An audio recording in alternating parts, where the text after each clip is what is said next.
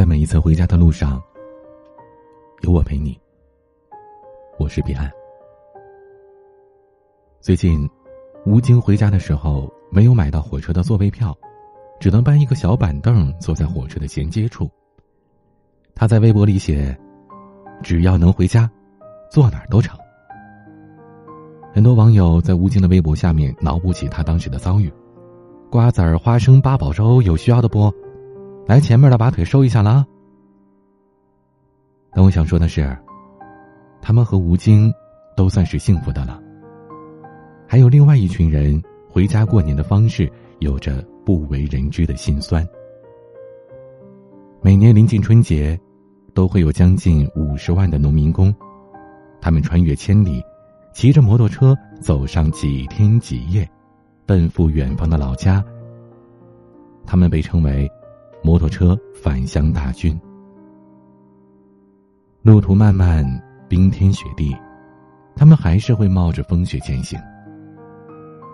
两个轮子支撑起一个沉甸甸的家庭，一根绳子将我们的心连接在一起。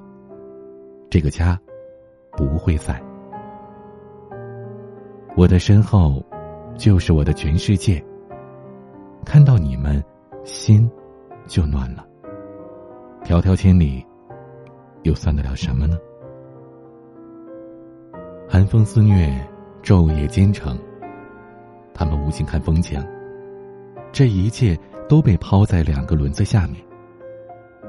他们只想着快一点，再快一点，因为那一边有着母亲做好的饭菜，有孩子可爱的笑脸。他们心里急切的想要把新买的衣服给孩子套上，抱一抱孩子，看看是否变重了，是否又长高了。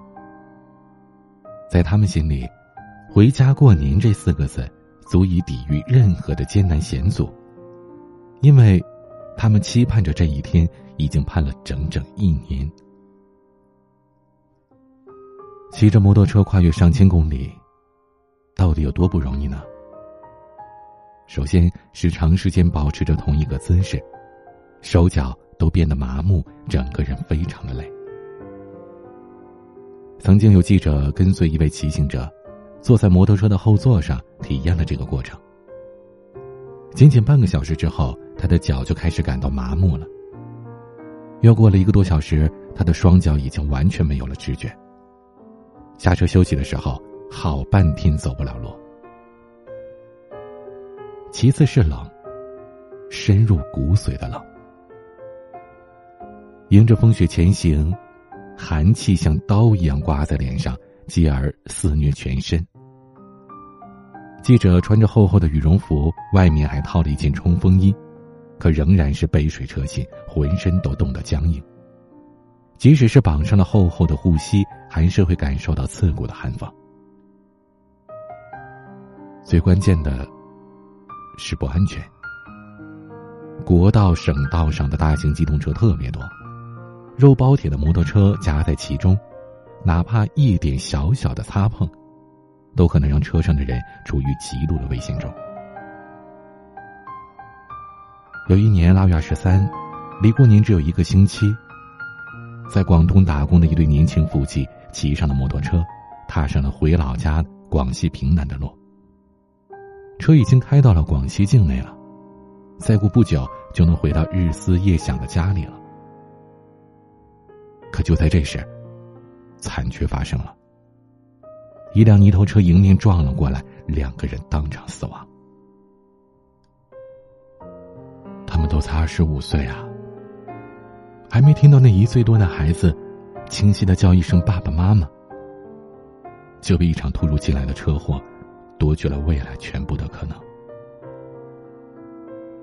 那散落一地的，不是摩托车的残骸，而是远方亲人那碎裂的心。老家在重庆的小吴，从广州骑摩托车回老家重庆过年。他路过龙回县城的时候，在加油站休息，因为体力严重不支而晕倒了。有人发现之后立即报警，民警自掏腰包，给这位男子买了方便面、面包和矿泉水。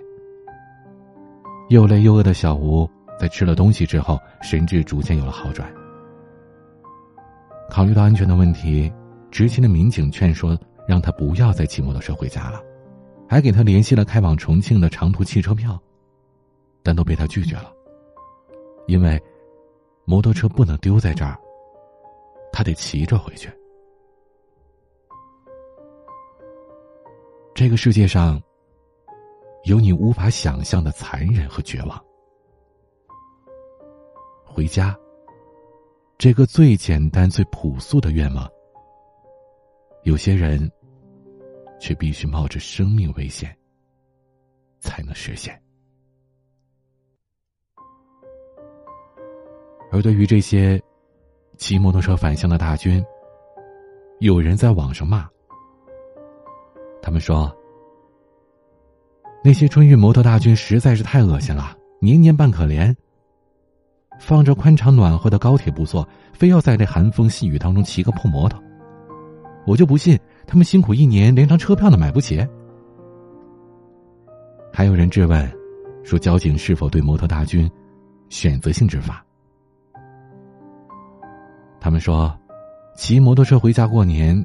不管从安全角度和经济角度，都不是最好的选择，而且是违规的。为什么交警不禁止这些摩托车返乡呢？而且，农民工现在做一天都有几百块钱了，待遇不低了。对于这些人，我只想说，这真的是现代版的“何不食肉糜”。首先。谁不知道坐火车更安全呢？但是，那些工地上干活的农民工，他们抢票能抢得过你们这帮人吗？这年头抢票，要么在网站上花钱加价抢，要么全凭运气，能抢得上吗？再说了。春运回去过年的人多了，不是每个人都可以买得到自己想要的那张火车票的。而且这些人大多都是拖家带口，行李又特别的多，就算是买到了票，也不一定能挤得上去。还有很关键的一点，买票需要提前确定好自己购票的日期。现在网络购票差不多是提前三十天，那些人提前三十天还不知道自己哪天能回去呢，手头的活还没干完呢，工资还没到手呢，什么都是无法确定的。骑摩托车，至少想什么时候走，就什么时候走吧。还有很关键的一点，很多农民工的老家。在大山里，火车不能直达，得转五六趟火车、大巴、公交。而且摩托呢，可以直接到家，大包小包的也不用一直拎着。过年的时候骑摩托车走街串巷拜年，也更方便一点。最后才是钱这件事儿。前面那些说农民工一天赚两三百的，想没想过他们一天工作多长时间？这些钱里有多少是血汗钱？他们挣这些钱得养了多少人？对很多人来说，钱不只是一个绝对值，它背后隐藏着无数次的艰难和权衡。卢志茂，这是他第七次骑摩托车从广州回湖南老家过年了。坐车回去需要三百元。而摩托车加个油只需要一百元，他可以省下两百元。这些钱，他可以给孩子买衣服，给一年到头跟着自己受苦的妻子买几件漂亮衣服，给年迈的父母改善一下生活。来自贵州的张柱武回家需要连续骑摩托二十三个小时，这样他可以节省两百五十元的路费。他把这些钱都换成了过年的礼物带给了家人。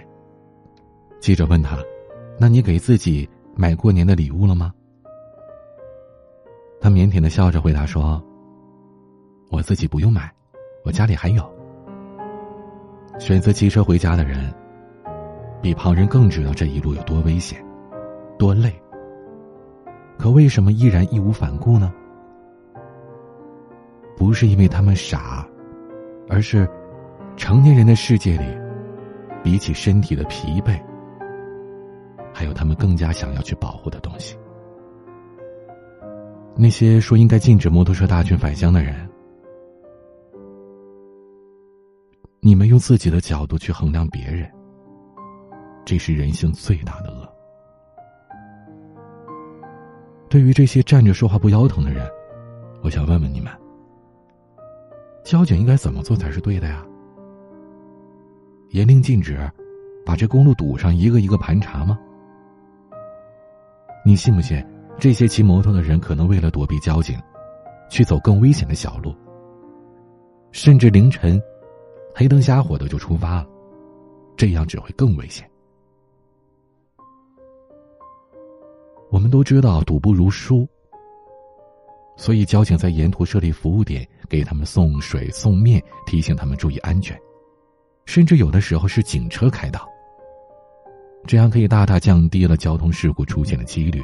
让这些人可以平安到家。而且，根据交管部门的统计，现在摩托车返乡大军的人数已经逐年减少了。其实，但凡有更好的方式，谁会让自己遭这份罪呢？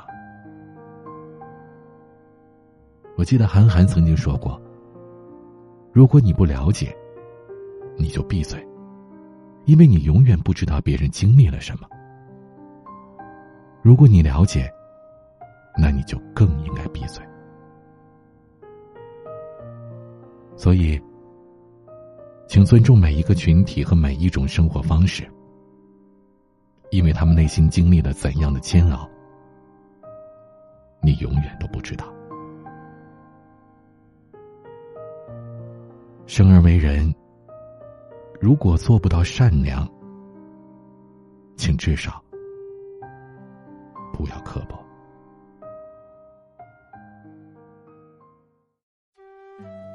过年了，祝每一位在外的游子都能回家和亲人们团聚。祝我的每一位粉笔们身体健康，阖家幸福，新年快乐！